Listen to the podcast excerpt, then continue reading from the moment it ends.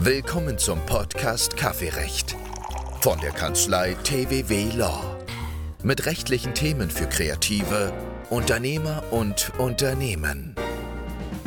Hallo und willkommen zu einer weiteren Folge unseres rechtlichen Talks im Podcast Kaffeerecht. Schön, dass ihr wieder dabei seid. Mein Name ist Dennis Hölle und ich bin heute wieder am Mikrofon mit Marwan El Rifai, hallo auch von meiner Seite. Ja, ich freue mich, ähm, dass wir weitermachen mit, unseren, mit unserem Lieblingsthema jetzt, Influencer.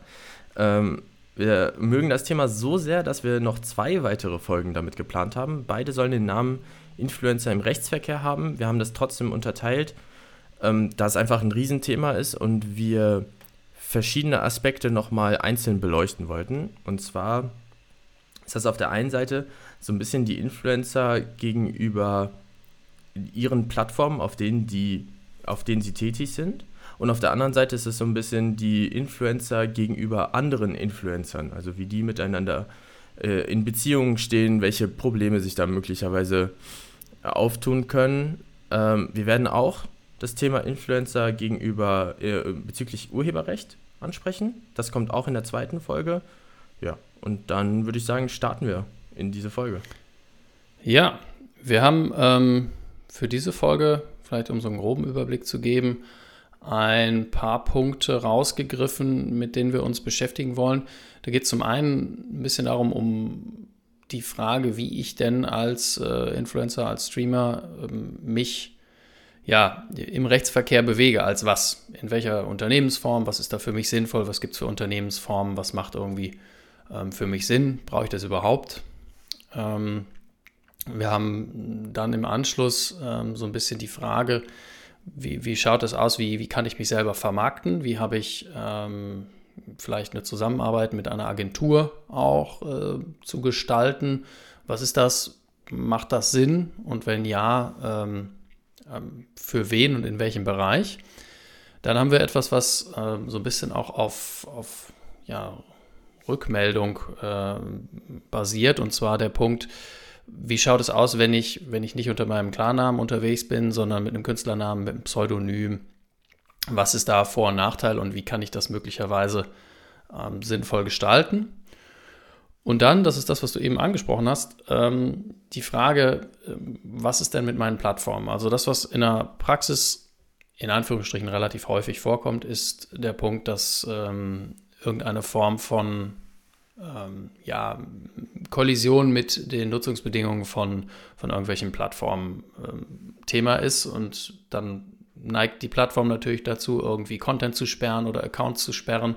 Und dann ist man gerade, wenn man, ja, ich sag mal, mitten in seiner, in seiner Arbeit ist, natürlich relativ äh, stark beeinträchtigt. Und das Ganze muss zügig irgendwie geklärt werden. Da wollen wir so ein bisschen darstellen, welche, welche Verstöße gibt es da und welche Möglichkeiten gibt es da, Um, um sich dagegen ähm, möglicherweise zur Wehr zu setzen. Bevor wir direkt mit dem ersten Thema einsteigen, ähm, müssen wir noch wahrscheinlich dazu sagen, dass wir ein spezielles Thema ausschließen wollen, äh, da wir da auch mh, von unserer Kanzlei aus uns nicht mit äh, großartig beschäftigen und das auch ein sehr, ja, wirklich hochkomplexes Thema ist. Das ist nämlich der Bereich der Steuern. Ähm, Da kann man viel falsch machen, viel richtig machen. Ähm, da muss man sehr vorsichtig mit sein.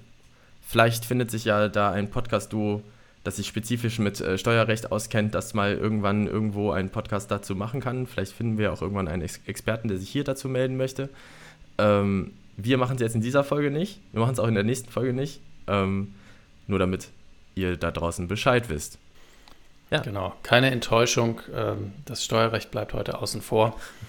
Das ähm, ist insofern auch ganz gut, da können wir gar nicht so wahnsinnig viel zu sagen.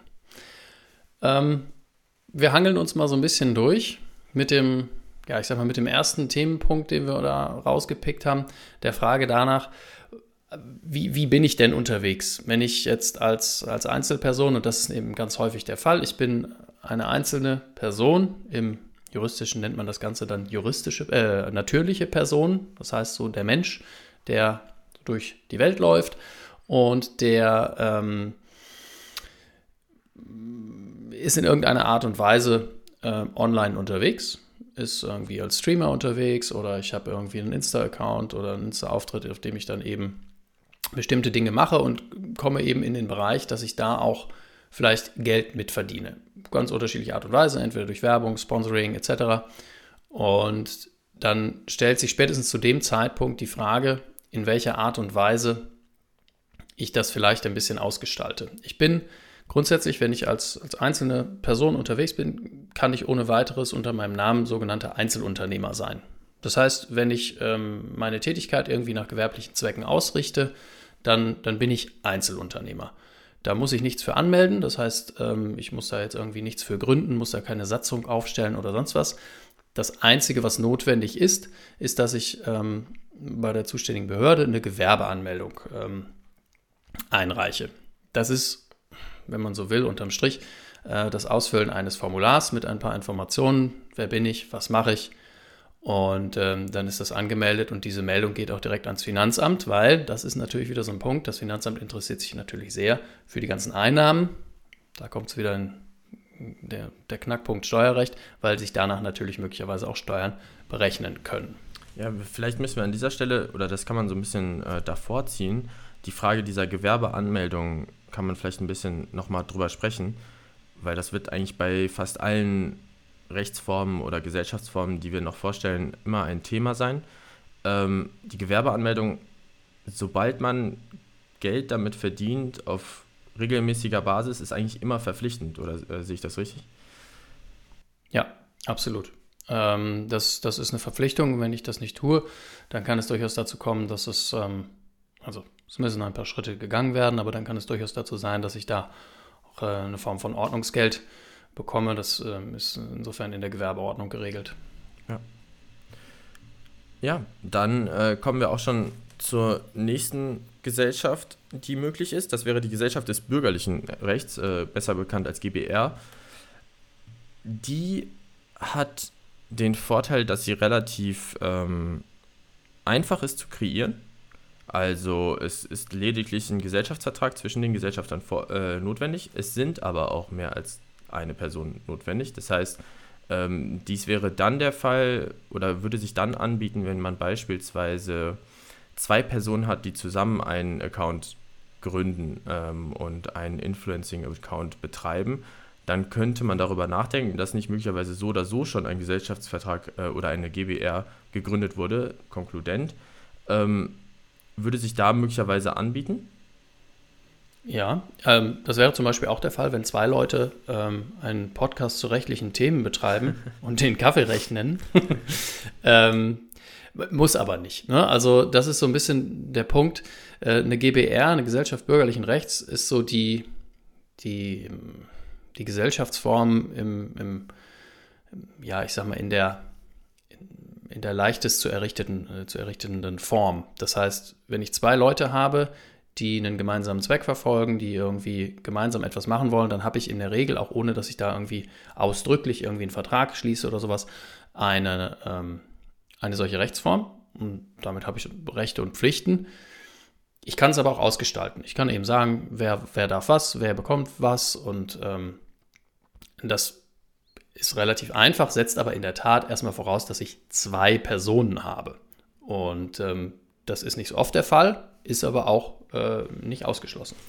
Äh, vielleicht, ohne es zu sehr ausarten zu lassen im Bereich des Gesellschaftsrechts, kann man kurz noch dazu sagen, im Gesellschaftsrecht wird grundsätzlich unterschieden zwischen Personengesellschaften und Kapitalgesellschaften. Und das hat folgenden, folgende Auswirkung. Hier bei der G B R zum Beispiel handelt es sich um eine Personengesellschaft. Und im Prinzip, was das in diesem Fall auch bedeutet, ist, die Gesellschafter haften persönlich. Wenn also die G B R irgendwelche Schulden macht, irgendwelche Ansprüche erfüllen muss, dann kann der, der Dritte, der sozusagen auf die G B R zugreifen will, kann auch auf die Gesellschafter dahinter äh, persönlich zugreifen und auf deren eigenes Vermögen, das gar nicht mal Teil der G B R sein sollte, ähm, in der sozusagen ähm, unjuristischen Idee der G B R, ähm, kann er trotzdem zugreifen. Das ist anders bei Kapitalgesellschaften, beispielsweise, also Paradebeispiel wahrscheinlich, ähm, was jeder kennt, ist die GmbH. Also da hat man eine gewisse Mindesteinlage, ein Stammkapital, äh, fünfundzwanzigtausend Euro.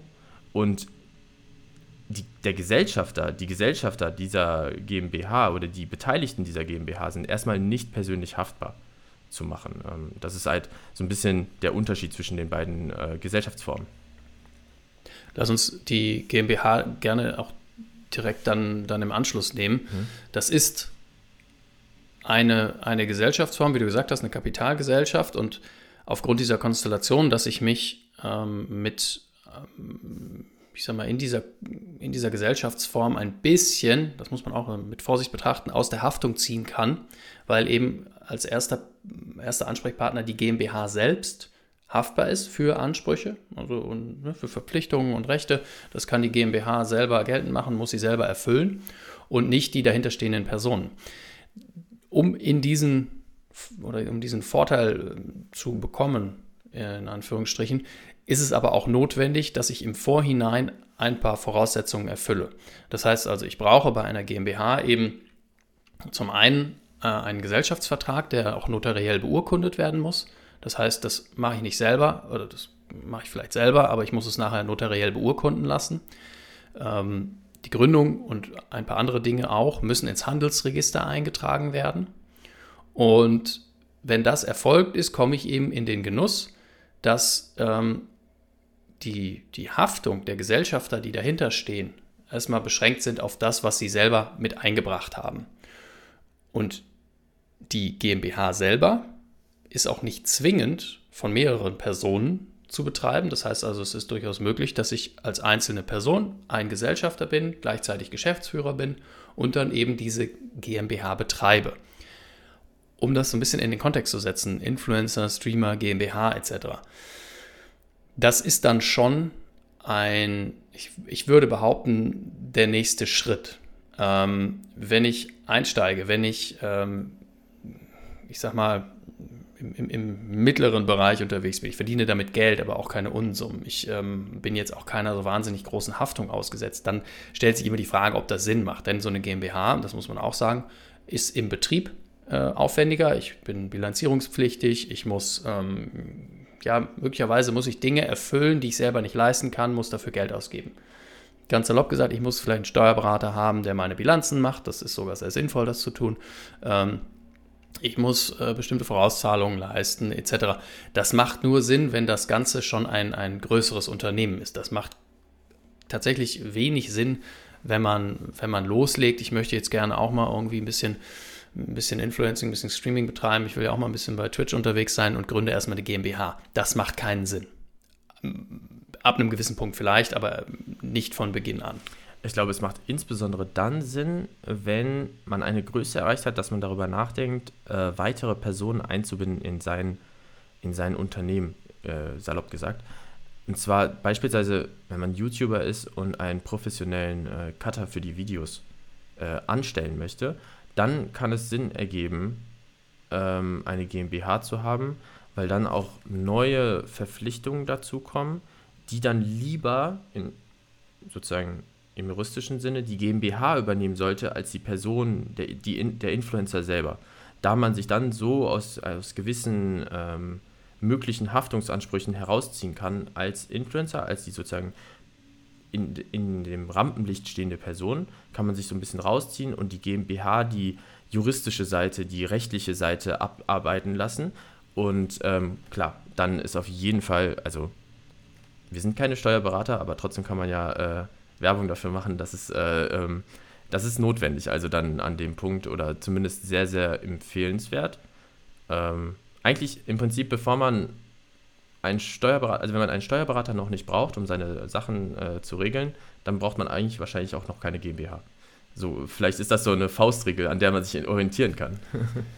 Also äh, erfahrungsgemäß ist es so, äh, es schadet nie, einen Steuerberater zu haben. ähm, das äh, einfach um, ja, um, um von Beginn an vielleicht auch ein paar Fehler nicht zu machen. Mhm. Und das ähm, Wie gesagt, das, das ist bei einer GmbH, also auch da würde ich sagen, macht es unfassbar viel Sinn, früh ähm, mit einer steuerlichen Beratung ähm, das zu machen. Wobei, wie gesagt, also da wollen wir jetzt auch gar nicht zu sehr auf die, auf die GmbH irgendwie äh, eingehen. Also das ist, das muss man auch sagen, in der Praxis eine nicht so häufig anzutreffende Form im Bereich Influencing, jedenfalls was die Influencer selber anbelangt. Wichtig ist zu wissen, dass es sie gibt. und ähm, dass sie mit ein paar Voraussetzungen und Verpflichtungen einhergeht, aber durchaus auch Vorteile geben kann. Vielleicht ähm, an der Stelle ganz kurz der Hinweis, wir, ähm, also in den Shownotes geben wir, ähm, werde ich einen Link einstellen zu einer ganz schönen Übersicht ähm, Pro und Con unterschiedlicher Gesellschaftsformen. Und da kann man das so ein bisschen gegenüberstellen, wo, wie viel Aufwand habe ich bei welcher Gesellschaftsform und welchen, welchen Nutzen habe ich davon, damit man das so ein bisschen vielleicht im Überblick ähm, abgleichen kann. Und so ein bisschen die kleine Schwester der GmbH ist die U G, ähm, die Unternehmergesellschaft. Die kommt daher, dass ähm, es, als, die, als Großbritannien noch in der ähm, E U war, gab es dort die Limited mit der Einlage von äh, einem Euro. Im Prinzip. Und, äh, also umgerechnet ein Euro. Und das gab es so in Europa nicht. Und dann hat man gesagt, naja, ähm, hier muss es doch Gleichberechtigung geben und gleiche Chancengleichheit geben. Deswegen brauchen wir das auch äh, in Deutschland. Dann kam die U G ins Gesetz und auch hier ist es dann so, dass man das äh, Mindestkapital muss ein, beträgt ein Euro. Das ist deswegen dann die kleine Schwester, weil sie im Prinzip ähnliche, ähm, ähnliche rechtliche äh, Rechtsfolgen mit sich trägt wie die GmbH, nur halt mit kleinerem Kapital. Genau, das war so ein bisschen auch ähm, auf die Situation gemünzt, dass viele Kleinunternehmen, die gesagt haben, okay, ich möchte gerne schon eine haftungsbeschränkende Kapitalgesellschaft gründen, weil ich möchte eben auch vielleicht nicht selber dafür gerade stehen, oder gerade stehen schon, aber eben in juristischer Hinsicht auch nicht für alles haften, sondern ich möchte diese Gesellschaft haben, aber ich habe eben nicht die Möglichkeit, dieses hohe Stammkapital sofort zu leisten. Deswegen sollte es ermöglicht, dann sind viele ausgewandert, in Anführungsstrichen ausgewandert ähm, und haben eben eine Limited gegründet. Und ähm, da gab es aber, was, was den Zugriff und, und auch den Zugriff der Finanzbehörden et cetera gab, gewisse Schwierigkeiten, sodass man gesagt hat, okay, wir brauchen ja irgendwie ein Konstrukt, das wir selber äh, hier in Deutschland auch gründen können. Und das ist dann die Unternehmergesellschaft geworden, also diese U G, die angelehnt an die GmbH oder an die Voraussetzungen der GmbH äh, gegründet werden kann. Abweichungen gibt es dahingehend, dass man eben weniger individuell gestalten kann. Das heißt, ich kann nur Ich muss bestimmte Musterformulierungen verwenden, aber ich brauche eben auch kein, ähm, kein so hohes Stammkapital und ähm, habe dann aber den gleichen Vorteil wie bei der GmbH, wobei man nicht vergessen sollte, dass das Ziel dieser U G ist, dass daraus irgendwann mal eine GmbH wird. Also unternehmerisch, äh, unternehmerisches Wirken, Wachstum, und dann später die Umwandlung in eine GmbH, wenn ich eben wirtschaftlich auch das Ganze geleistet habe. Das zielte natürlich ein bisschen auch auf Startups ab, die Attraktivität des Standorts Deutschland für Startups et cetera, dass die eben auch hier gründen, wirtschaftlich wirken und dann nach vorne kommen. Das ist tatsächlich äh, etwas, was, äh, was gelegentlich auch bei, bei Influencern und Streamern anzutreffen ist, weil man eben sagt, okay, ich habe keinen so wahnsinnig großen Aufwand.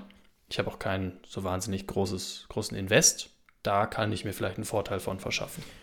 Ja, man muss natürlich auch dazu sagen, ähm, gerade im klassischen unternehmerischen äh, Geschäftsverkehr wissen natürlich die Beteiligten, dass hier äh, das Kapital ein Euro beträgt und das kann so ein bisschen das Vertrauen mindern in die ähm, Leistungsfähigkeit einer, einer solchen U G. Das ist nicht eins zu eins zu übertragen, solche Überlegungen auf äh, Influencer. Deswegen ist es ja nur am Rande zu erwähnen. Ähm, bevor wir zu unseren Schlussworten vielleicht zu dem Thema äh, Gesellschaftsrecht kommen, vielleicht nur ganz am Rande. Es gibt noch die offene Handelsgesellschaft, es gibt die Kommanditgesellschaft. Ähm, das sind beides Personengesellschaften, wo man mindestens, ähm, mindestens ein bzw. sogar mehrere ähm, persönlich haftende Gesellschafter haben muss. Dann gibt es auf der anderen Seite noch die Aktiengesellschaft. Das ähm, ergibt sich, glaube ich, aus dem Namen, dass es hier, also ich glaube, ich weiß persönlich von keinem Influencer, der die Größe erreicht hat, dass sich für ihn an eine Aktiengesellschaft zu gründen gelohnt hätte. Habe ich, hab ich noch nicht mitbekommen. Würde mich interessieren, ob das äh, vielleicht noch der Fall sein wird eines Tages.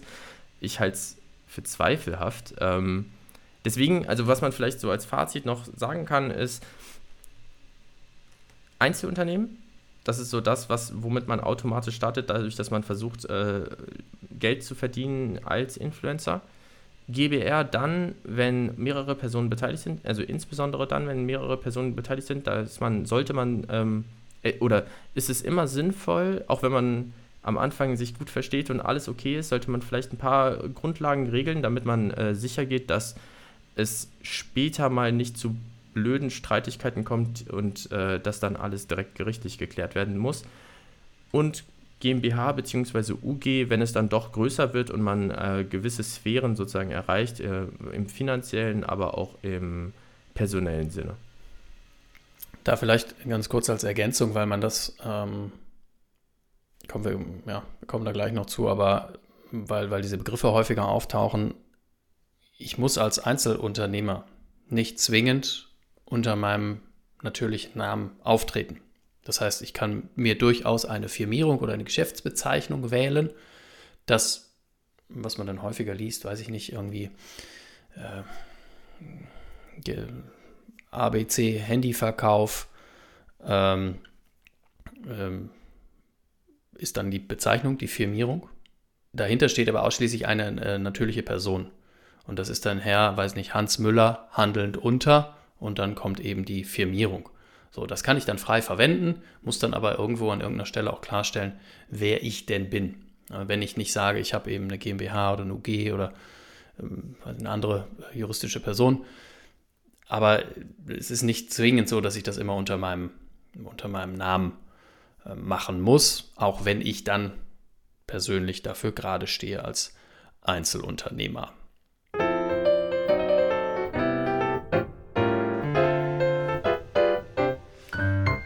Damit kommen wir zum nächsten Punkt unserer Folge. Das wäre ähm, so ein bisschen die Vermarktung zu beleuchten, und zwar insbesondere die Beziehung zu Influencern, nicht nur zu Marketingunternehmen wie zum Beispiel Sponsoren, sondern auch insbesondere zu Agenturen. Ähm, da kann man eigentlich über viele Dinge sprechen. Äh, Agenturen sind auch stark im Kommen, gerade im deutschen Bereich äh, gibt es jetzt eine sehr ähm, bekannte Agentur von einem Influencer oder beziehungsweise zwei Influencern äh, selber, selber gegründet, die äh, wirklich groß sind. Äh, das, das ist ganz interessant zu sehen, dass da auch ähm, sozusagen Influencer für Influencer jetzt arbeiten. Das ist äh, echt spannend. Und diese Agenturen haben natürlich für Influencer erstmal so auf der ganz praktischen Seite einen Riesenvorteil. Also ähm, gehen wir auch gleich noch ein bisschen genauer durch. Aber was man grob gesagt vielleicht rauskristallisieren kann, im Vordergrund steht, der Influencer macht nicht mehr irgendwelche blöde Nebentätigkeit, ähm, sondern kann sich auf sein Ding konzentrieren. Bei Streamern Spiele spielen. Einfach seinen Job sozusagen, den er auf, aufgrund dessen er einen gewissen Bekan- Bekanntheitsgrad bekommen hat, darauf soll sich die influencende Person ähm, konzentrieren können, und das Ganze drumherum, darum kümmert sich dann möglichst umfassend eine Agentur. Genau, das ist so ein bisschen der, ähm, ja, so eine Agentur ist manchmal so ein bisschen der Vermittler zu Beginn einer Geschäftsbeziehung, dass man sagt, okay, ich habe ähm,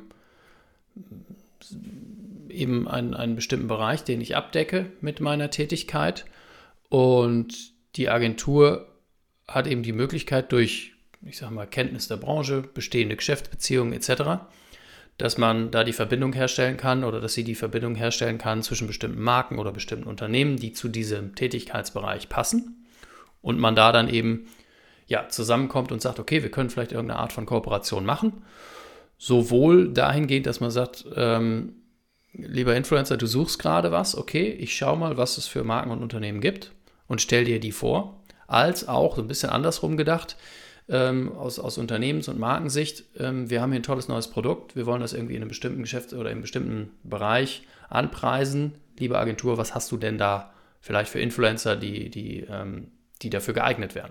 So, und dann kommt man eben auf diesem Wege vielleicht zusammen. Aber da steht eben so ein bisschen diese Agentur als Mittler zwischen, was ähm, durchaus große Vorteile haben kann ähm, für beide Seiten.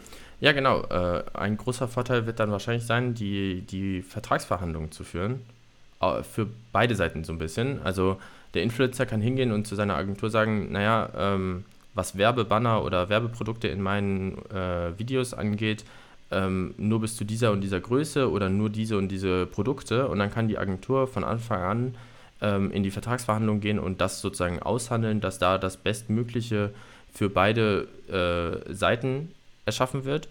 Der Influencer wiederum muss sich aber auch gar nicht erst mit Anfragen beschäftigen, die sowieso gar nicht für ihn in Frage kommen. Also das sieht man häufig, dass dann ähm, die Kontaktadresse für, Werbe, äh, für Marketing oder geschäftliche Zwecke von Influencern ist häufig eine, eine Adresse der Agentur. Also man erreicht gar nicht erst den Influencer selber. Das ähm, ist so ein bisschen so ein, so ein Punkt, dass man das ähm, vielleicht an dieser Stelle einbringt. Es ist natürlich so, dass man und dass beide Seiten sowohl aus Agentur äh, als äh, aus, aus ähm, Unternehmens- und Markensicht als auch aus Sicht des, des Streamers, Influencers et cetera man so ein bisschen schauen muss, dass da natürlich kein, kein Interesse zu, ja ich sag mal, zu sehr ähm, bevorzugt wird. Das heißt also, wenn ich eine Agentur habe, die gegründet wurde von Influencern, die jetzt für Influencer eben so Agenturleistungen anbietet, dann schwingt da natürlich mit, naja, da gehe ich natürlich als Influencer hin, weil die haben A, haben die vielleicht eine, auch ja, eine besondere, besondere Erfahrung und einfach selber kommen aus, aus der einen Ecke und können da eben eine bestimmte, bestimmte Erfahrung vorweisen, auch was die Verhandlungen angeht, auch was ähm, ich sag mal, die, die optimale Vermarktung angeht, was Preisgrenzen angeht, et cetera.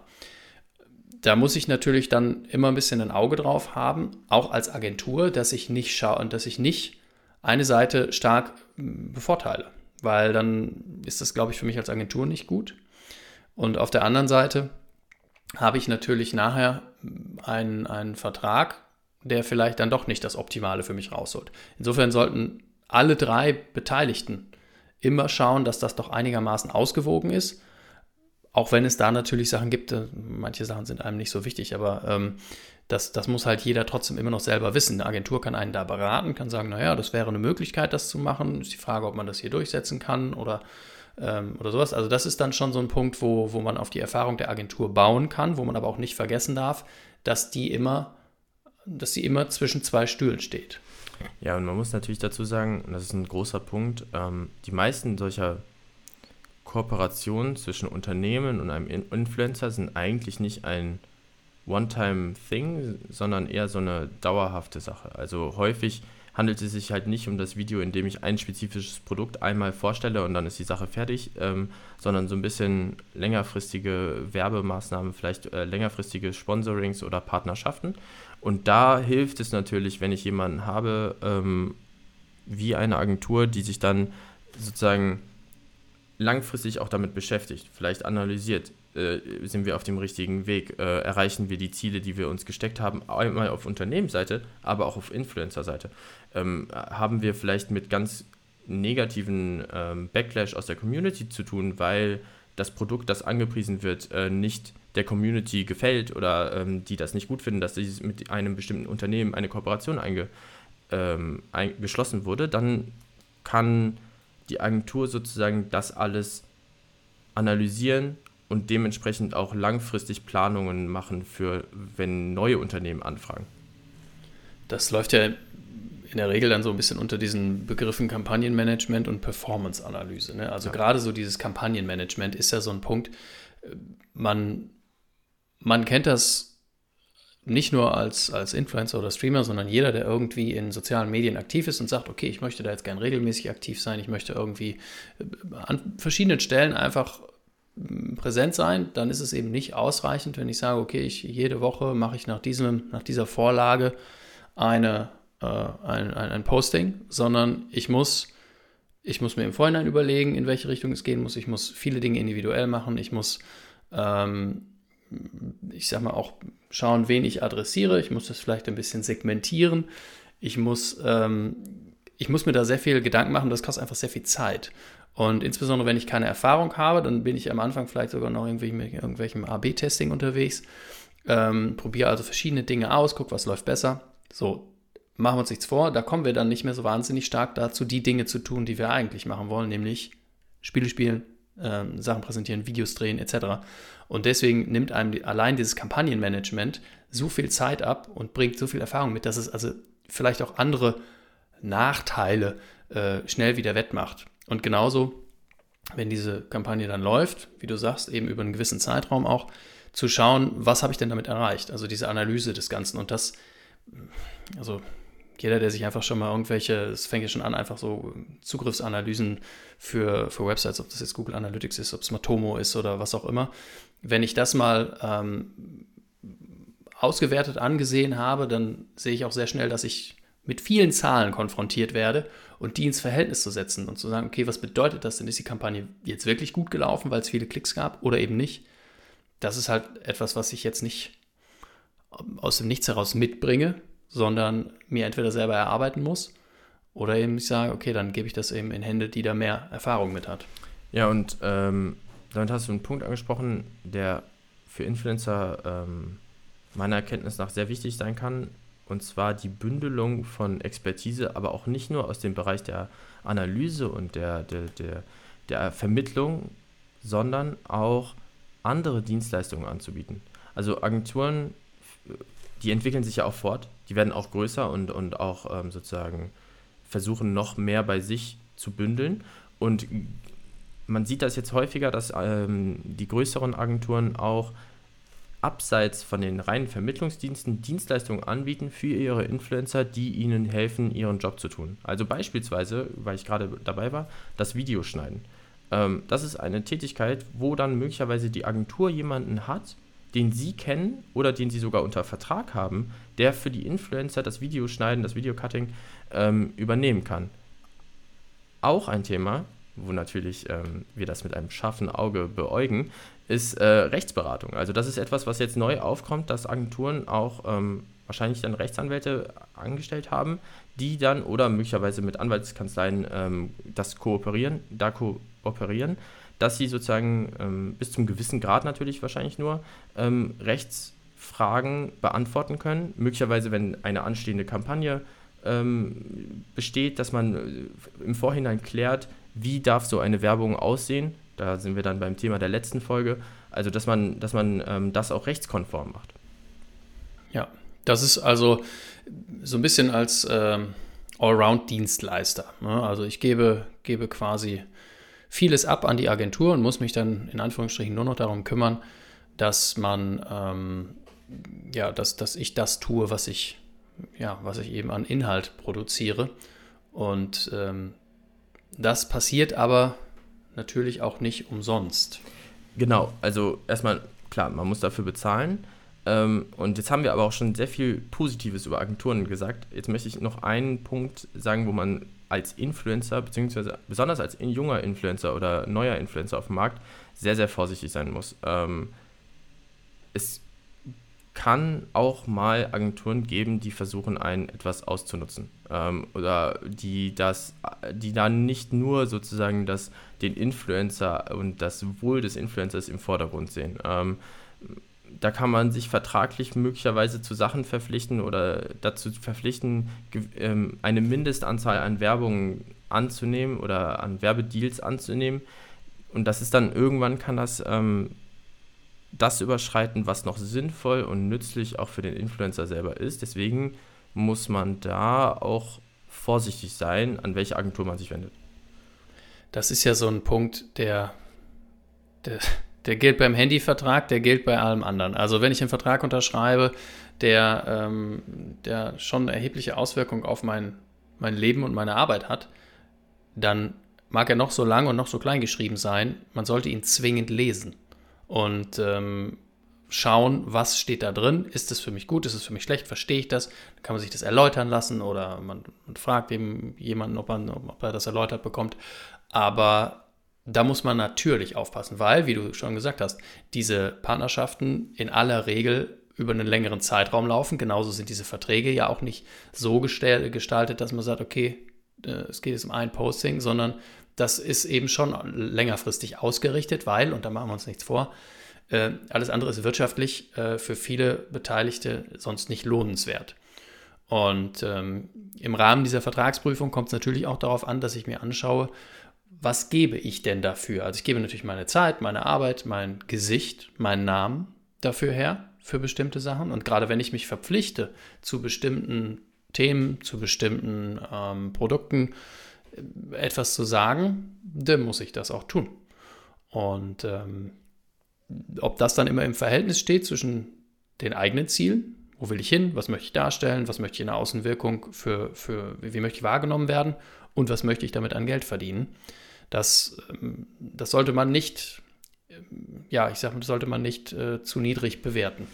Ja, und ähm, wahrscheinlich ein guter Anhaltspunkt dafür ist, ob man vielleicht gerade, also wo man sehr vorsichtig sein müsste, ist, wenn ähm, keinerlei Verhandlungsspielraum gegeben wird. Also wenn man sich zusammensetzt und der Vertrag sozusagen so knallhart durchgezogen werden soll und man keinerlei Möglichkeiten bekommt, darüber zu reden oder zumindest mal äh, seine, seine Bedenken zu äußern, äh, dann sollte man wahrscheinlich extra vorsichtig sein. Ja, da ist natürlich der Punkt, ähm, da, da klappt der Vergleich mit den Handyverträgen nicht mehr. Ich habe zwar noch nie versucht, meinen Handyvertrag zu, zu verhandeln, abgesehen von, vom Preis, aber ich weiß auch nicht, wie, wie gut die Chancen da stehen. Ähm, ja, aber ich glaube, dass ähm, da haben wir das, ich sag mal, die wesentlichen Punkte für äh, des Themas äh, Agenturen haben wir da, glaube ich, äh, besprochen. Unterm Strich, ähm, das kann super sinnvoll sein, weil es einem super viel äh, Arbeit abnehmen kann, weil es einem ähm, sehr viel Expertise an die Hand gibt für, für verschiedene Punkte und weil es einfach ein, ein, ein guter Dreh- und Angelpunkt ist, um bestimmte Interessen zusammenzubringen. Und daher sollte man das, glaube ich, wahrnehmen, aber sich auch da nicht blindlings irgendwie ergeben, sondern schon auch mit offenem Auge schauen, zu was man sich da gegebenenfalls verpflichtet. Da kann aber, da kann viel Gutes bei sein. Schwarze Schafe gibt es überall und Regelungen, die einem nicht gefallen, gibt es überall. Und dann, wenn, wenn einem die über den Weg laufen, dann sollte man da durchaus offen drüber sprechen.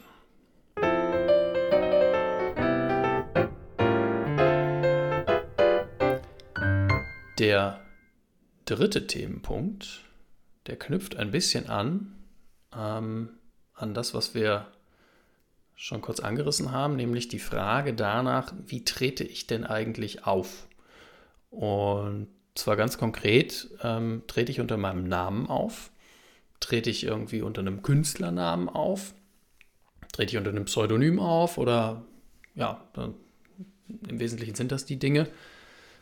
Da findet man in der Praxis ja in der Regel ähm, jedenfalls Pseudonyme.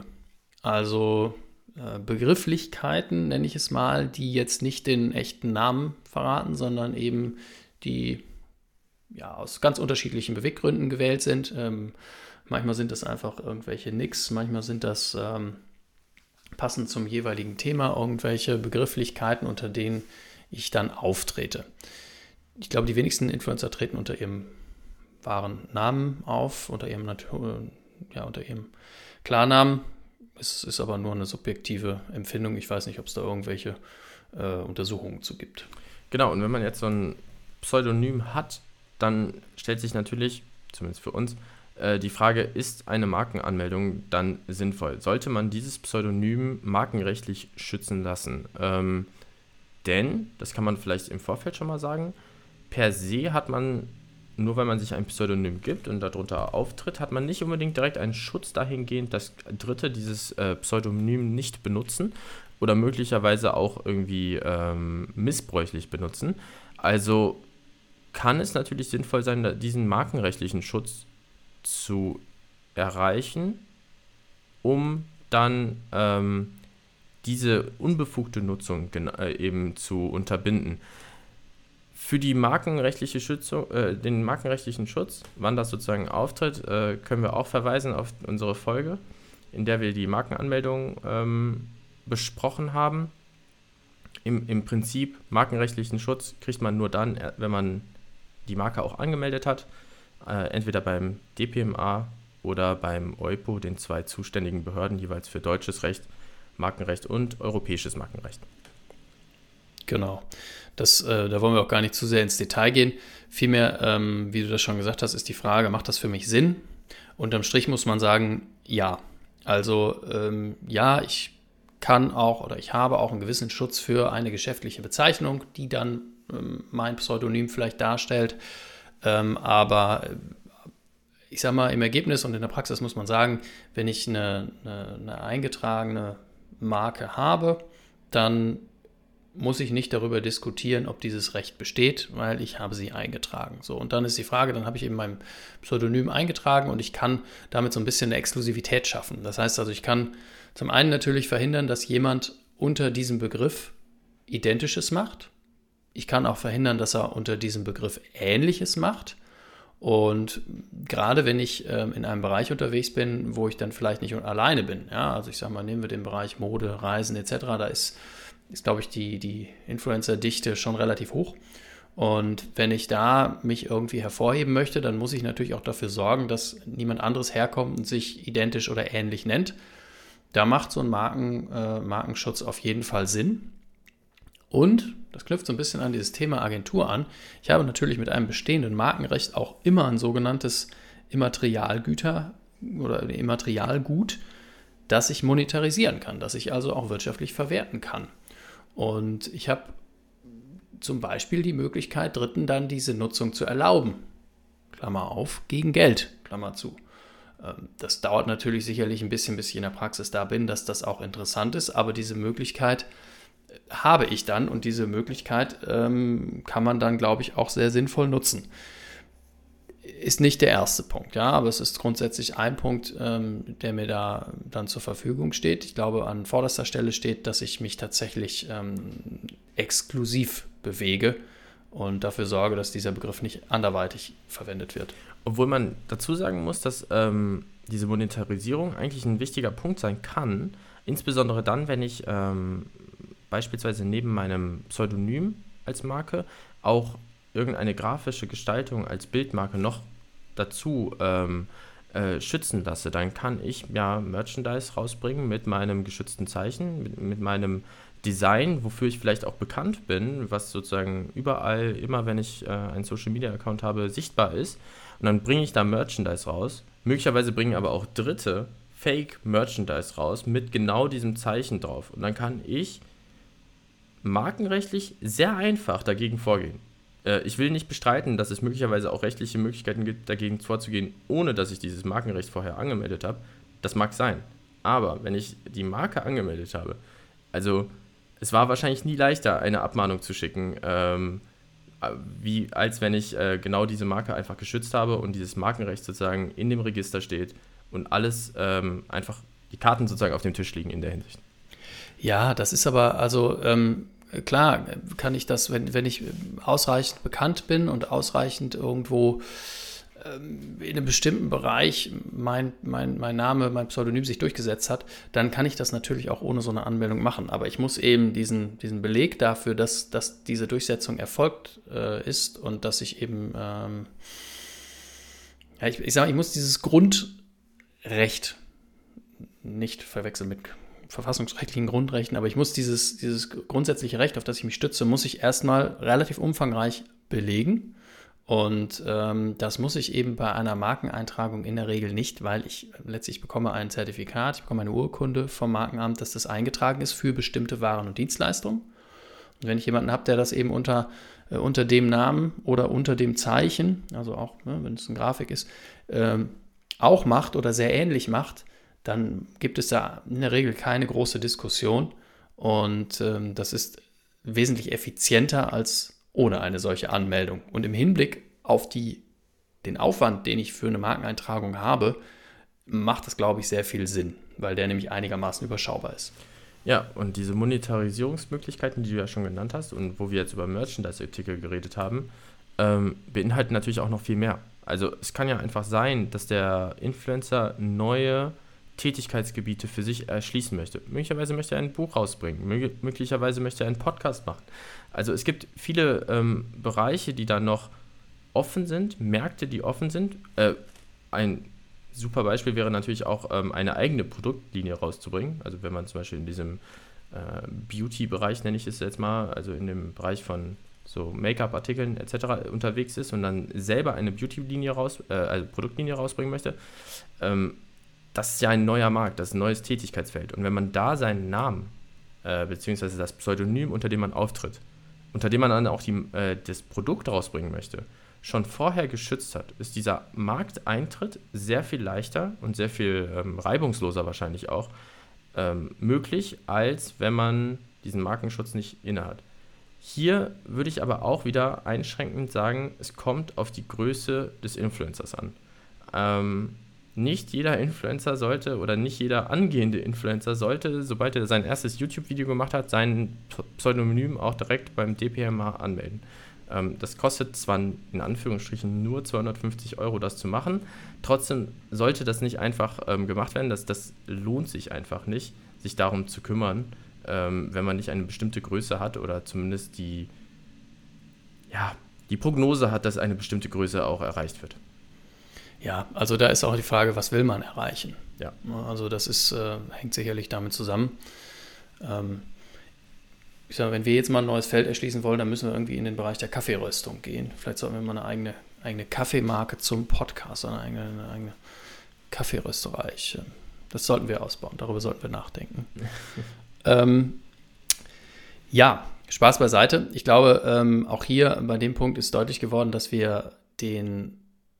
Also, dass ein markenrechtlicher Schutz grundsätzlich sinnvoll ist für das Pseudonym oder für, die, für, für das Zeichen, unter dem ich unterwegs bin.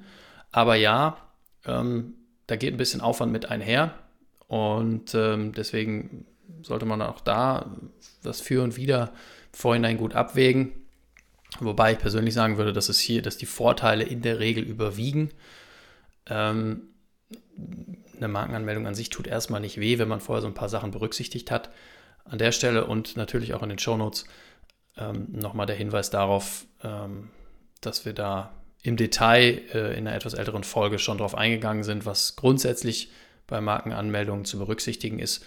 Wenn sich da jemand ähm, mit äh, trägt mit dem Gedanken, das zu tun, dann schadet es sicher nicht, diese Folge auch nochmal durchzuhören.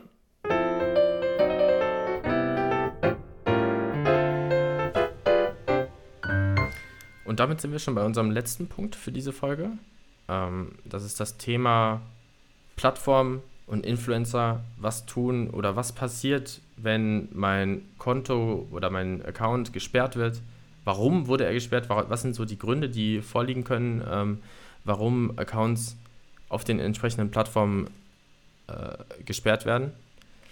Da haben wir uns jetzt ein paar Plattformen mal angeschaut, ähm, namentlich Instagram, TikTok, YouTube und Twitch. Und damit es nicht zu sehr ausartet, würde ich einmal ganz vorab zusammenfassend schon mal sagen, es kommt ein, also es ist immer wiederkehrende gleiche Systeme zu sehen. Also die Plattformen haben bestimmte Nutzungsbedingungen und wenn man sich nicht an diese Nutzungsbedingungen hält, dann wird man möglicherweise gesperrt. Das, ähm, oh Wunder, ähm, ist so. Aber auch so klassische Sachen, ähm, Viewbots auf Twitch, ähm, generell Bots zu nutzen, um ähm, Klickzahlen zu erreichen. All diese Dinge sind immer natürlich nicht erlaubt und können dann dazu führen, dass ähm, ein Konto gesperrt oder sogar gelöscht wird, vollständig. Ähm, da muss man sehr vorsichtig sein. Ähm, auch das Verhalten untereinander, da kommen wir zwar nächste Folge auch nochmal dazu, aber auch das Verhalten untereinander kann theoretisch äh, zu einer Sperrung führen. Also beispielsweise, äh, wenn ich andere Nutzer oder andere Influencer beleidige, äh, belästige, dass auch das kann gegen diese Richtlinien, Nutzungsbedingungen ähm, verstoßen und zu einer Kontosperrung führen.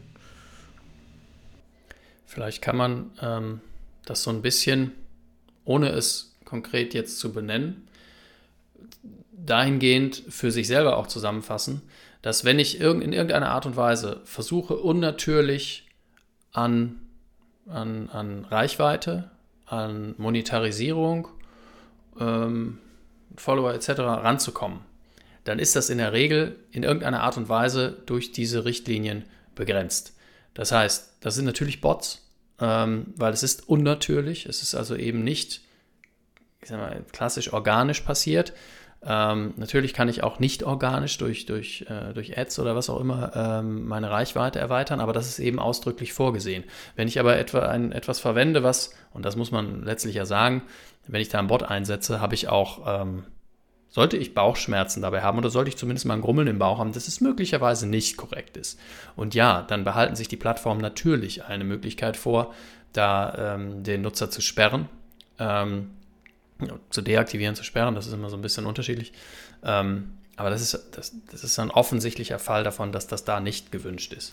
Ein Thema, das, ähm, wo wir uns auch ehrlich gesagt in der Folgenvorbereitung noch nicht ähm, darauf vorbereitet haben, was mir jetzt aber gerade eingefallen ist, was so ein bisschen neu ist und wahrscheinlich noch für viel Aufsehen erregen könnte, ähm, ist das Thema K I-generierte äh, Videos. Und zwar, da habe ich zuletzt ähm, so einen kleinen Guide gesehen, ähm, wie man jetzt ganz schnell, ganz einfach sehr viel Geld auf YouTube verdienen kann, indem man nur zwei K Is einsetzt. Die eine erstellt dir, also ChatGPT erstellt dir ein Skript und die andere macht dir daraus einen Ton und eine dritte macht dir daraus ein Video und dann lädst du dieses Video einfach hoch und man äh, überlegt sich vorher irgendeine Nische und macht dann einfach unzählige Videos, kann da auch einfach in einer Menge produzieren, wie kein Mensch das jemals in, in der Lage wäre.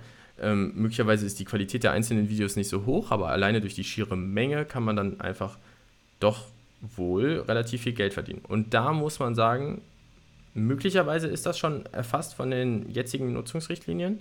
Ich kann mir aber vorstellen, ähm, erstens ist die Verfolgbarkeit ein Problem. Wir müssen, erstmal muss erkannt werden, welche Videos sind möglicherweise K I generiert. Und zweitens kann ich mir dann auch vorstellen, dass die Plattformen, also beispielsweise hier YouTube, ähm, da neue Systeme implementieren werden in Zukunft, um gegen solche Videos vorzugehen. Denn ich gehe schon fest davon aus, dass es in, im Interesse der Plattform ist, nicht Ähm, nur noch K I-generierte Videos zu beinhalten. Also ich glaube, ähm, also ob das in den aktuellen Versionen ausdrücklich äh, schon drinsteht, das kann ich da tatsächlich gerade nicht sagen. Ähm, es gibt aber einige Bedingungen, die ähm, ausdrücklich davon sprechen, dass es sich um von Menschen äh, generierte Inhalte handeln muss. Da äh, würde man wahrscheinlich auf diesen Weg dahin kommen, dass man sagt, okay, das ist eben nicht von, also ist so die Frage, wie weit es noch von Menschen tatsächlich generiert ist, aber das wäre wahrscheinlich der Punkt. Ich gehe im Ergebnis auch davon aus, dass das eher unerwünscht ist, wobei man natürlich auf der anderen Seite auch berücksichtigen muss, ähm, inwieweit das den Werbemarkt da beeinflusst. Ähm, allerdings spätestens dann, wenn auch die Leute, die es ansehen eben äh, und die die Klicks erzeugen, nicht mehr echt sind, ähm, ist es für einen Werbemarkt auch irrelevant, äh, egal was für eine Reichweite es dann hat. Und ähm, deswegen gehe ich tendenziell auch davon aus, dass das noch ausdrücklicher sich in diesen Richtlinien wiederfinden wird, um dann auch eine Möglichkeit zu bieten, dass es unterbunden wird. Ja, was ich jetzt hier natürlich vorgestellt habe, ist der Extremfall, ne? Ein Video, das komplett nur durch K I hergestellt wurde. Ähm, wir können uns aber auch ganz viele Fälle vorstellen, in denen ein Video ergänzt wird durch K I-generierte Inhalte. Und dann sind wir wieder bei einem Thema, das wir ganz am Anfang unseres Podcasts äh, mal besprochen haben, und zwar so ein bisschen Urheberrecht und K I. Da müssen wir so ein bisschen, also da ist ja noch vieles ungeklärt, beziehungsweise der gesetzliche Stand jetzt ist wahrscheinlich nicht der Stand, den wir in fünf bis zehn Jahren immer noch haben werden. Und ähm, da kann sich dann einiges ändern, wie wir umgehen müssen oder werden mit ähm, K I-generierten Inhalten, die sich dann in einem sonst natürlich hergestellten Video wiederfinden. Also das ist etwas, was sich einfach noch sehr viel bewegt. Ähm, Ich denke, wir können aber vielleicht uns mal zusammensetzen, ob wir da eine eigene Folge zu machen. Also da, ob wir nochmal so ein bisschen über K I reden. Aber das werden wir ja dann sehen. Ähm, was vielleicht noch ein interessanter Punkt ist, ist äh, die Frage, wie geht man eigentlich damit um, wenn äh, der Account gesperrt wurde ähm, auf einer bestimmten Plattform? Ja, also wenn man so will, kann man, kann man so ein paar Schritte ähm, Step by Step durchgehen. In der Regel kriegt man es mit, wenn entweder äh, Content oder äh, sogar der ganze Account deaktiviert, gesperrt wurde, dann ähm, schaut man sich an, finde ich irgendeine Begründung dafür. Das heißt, habe ich in der Mail oder in der, in der Message irgendwie eine Begründung dafür, dann schaue ich mir im nächsten Schritt an, findet sich das in diesen Richtlinien wieder, auf welche Richtlinie wird da Bezug genommen. Und dann gucke ich, was ist denn konkret falsch gelaufen. Wenn ich jetzt schon unterwegs bin und äh, habe irgendwie, keine Ahnung, äh, irgendwelche Bots laufen, die, die für bestimmte Dinge sorgen, dann kann ich davon ausgehen, dass es sich darauf bezieht. Manchmal sind es aber auch so Sachen, dass man ähm, vielleicht einen neu eingeführten Teil einer Richtlinie nicht auf dem Schirm hat. Das heißt, es geht irgendwie darum, dass ich zum Beispiel irgendwelchen Content produziert habe, der dort nicht mehr gewünscht ist. Habe den möglicherweise in einer Art und Weise bezeichnet, die dort nicht mehr gewünscht ist. Dann kann ich hergehen und sagen, okay, ich lege, manche nennen es Widerspruch, manche nennen es Beschwerde, ähm, je nach Plattform, dass ich, dass ich meine eigene Auffassung darlege. Das heißt, hergehe und sage, okay, das ist meine Auffassung, ähm, hebt es bitte auf, oder eben gleichzeitig mitteilt, okay, ich habe das identifiziert und habe es beseitigt. Ja? Ich habe es umbenannt, ich habe den Content ähm, abgeändert et cetera. Dann kommt man auf dem, ich sag mal, mit, mit eigenen Mitteln und auf diesem Wege dazu, das Ganze zu lösen. Das ist möglich in der Praxis. Das ist der schnellste und kostengünstigste Weg, um das Ganze wieder clean zu kriegen. Ich will nicht verschweigen, dass das manchmal aber auch äh, ganz stumpf ignoriert wird. Das heißt, dass, ähm, dass die Plattformen teilweise ignorieren, wenn der gesperrte User selber irgendetwas einreicht. Das ist sehr misslich. Ähm, dann kann man nochmal ausdrücklich auf, auf anderem Supportwege sich da melden. Ähm, das, also das ist tatsächlich sehr durchwachsen, wie die, wie die Erfolgschancen da sind. Also da ähm, ist das, was wir mitkriegen, jetzt klar landen dann immer bei uns die Fälle, in denen es nicht geklappt hat. Ähm, da ist es aber ist es so, dass, dass man dann häufig, ja, wir, wir schreiben dann ähm, außergerichtlich und, und prüfen natürlich im Vorhinein, ob tatsächlich ein Grund vorliegt, ob nicht tatsächlich irgendwo ein Verstoß vorliegt, weil wenn ein Verstoß gegen die Richtlinien vorliegt, dann hilft es auch nicht, herzugehen und äh, das irgendwie, ja, ja, die Plattform äh, auf dem Klagewege in Anspruch zu nehmen, weil die dann vielleicht auch wirksam sagen können, ja, aber wir haben einen Vertrag geschlossen, das stimmt, einen Nutzungsvertrag, und diese Richtlinien sind Gegenstand dieses Vertrages geworden. Und da steht drin, tue bitte X Y nicht. Und wenn die dann darlegen können, dass das doch passiert ist, dann ist das ein Verstoß. Und dann haben sie das Recht, eben bestimmte Maßnahmen zu ergreifen. Man muss im Einzelfall immer fragen, ist das Ganze dann verhältnismäßig, ist das in Ordnung, ist das nicht, ist das überhaupt noch, ist der Verstoß noch da, habt ihr verschlafen zu sehen, dass der Verstoß nicht mehr da ist, et cetera. Ähm, aber in der Tat, das sollte der letzte Weg sein. Die ersten Schritte sind die, dass man sich möglichst intensiv sowohl mit dem eigenen Verhalten auseinandersetzt, was habe ich denn jetzt konkret gemacht, was dagegen verstößt. Da sind die Plattformen manchmal etwas unklar, wenn sie einem schreiben und sagen, hey, was ist los? Ähm, dann sollte man die Zeit investieren, zu sagen, okay, ich kläre das mit denen, bevor das einen anderen Weg äh, einschlägt, der dann auch neben den Kosten, die das produziert, natürlich auch viel Zeit kostet, während der ich vielleicht nicht tätig sein kann dort. Und hier sind wir an einer Schnittstelle zu auch, ähm, die für Inter- Unternehmen auch sehr interessant ist. Ähm, also wenn man als Unternehmen beispielsweise ein Profil bei äh, Google hat und dort ähm, positive Google-Bewertung hat und aus irgendeinem Grund das Unternehmensprofil gelöscht wird und man nicht mehr sichtbar ist bei Google, das kann einen erheblichen Einschnitt in die äh, wirtschaftliche Tätigkeit darstellen, da Google, also hier natürlich nur beispielsweise, aber trotzdem, Google hat einen erheblichen Marktanteil und ähm, ist sehr wichtig, also die Findbarkeit bei Google oder Google Maps ist sehr wichtig für viele Unternehmen. Ähm, und wenn man dann gelöscht wird als Unternehmen oder äh, gesperrt wird, das kann natürlich da auch ein großes, erhebliches Interesse sein, dass diese Sperrung wieder aufgehoben wird. Deswegen, all diese Schritte, die du jetzt gerade vorgestellt hast, sind eigentlich auch eins zu eins zu übertragen für beispielsweise eine Sperrung eines Unternehmensprofils auf äh, Google. Also es sind die ähnliche Richtlinien, ähm, es ist ein ähnlicher Prozess und auch da bietet es sich grundsätzlich immer erstmal an, ähm, nicht den Weg oder es muss nicht sofort der Weg über den Anwalt gewählt werden. Natürlich, bei sehr drängenden Sachen kann es immer sinnvoll sein, direkt ähm, sozusagen in Anführungsstrichen äh, eine gewisse Eskalation zu, äh, herbeizuführen und den nächsten härteren Schritt zu gehen. Aber klar, wenn man, wenn man kann und wenn man die Zeit hat, ähm, vielleicht lieber erstmal persönlich versuchen. Ja, im Idealfall kann der Verstoß beseitigt werden. Ja. Dann ist es mit einer Beschwerde getan, Konto freigeschaltet, Ruhe. Ja.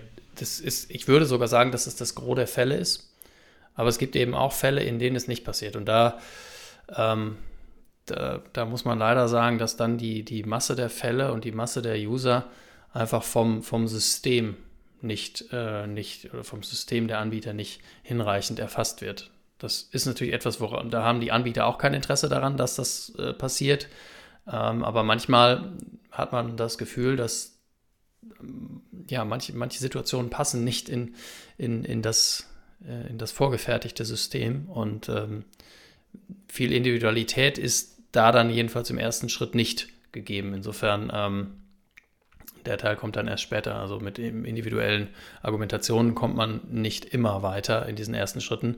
Ähm, häufig ist es so, wenn es ein klarer Verstoß ist, dann kann man den beseitigen, dann wird es vom System erkannt, dann wird man wieder freigeschaltet, fertig.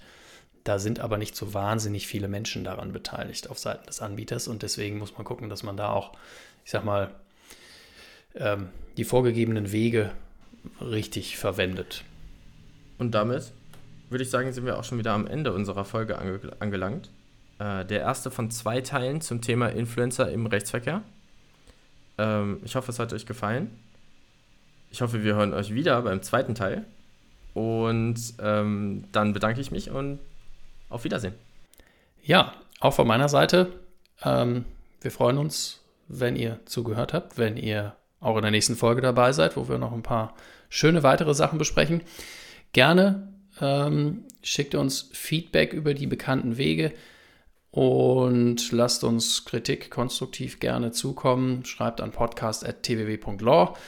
Wenn euch der Podcast insgesamt gefällt, freuen wir uns natürlich auch über positive Bewertungen. Und in diesem Sinne, auf Wiederhören und bis zum nächsten Mal.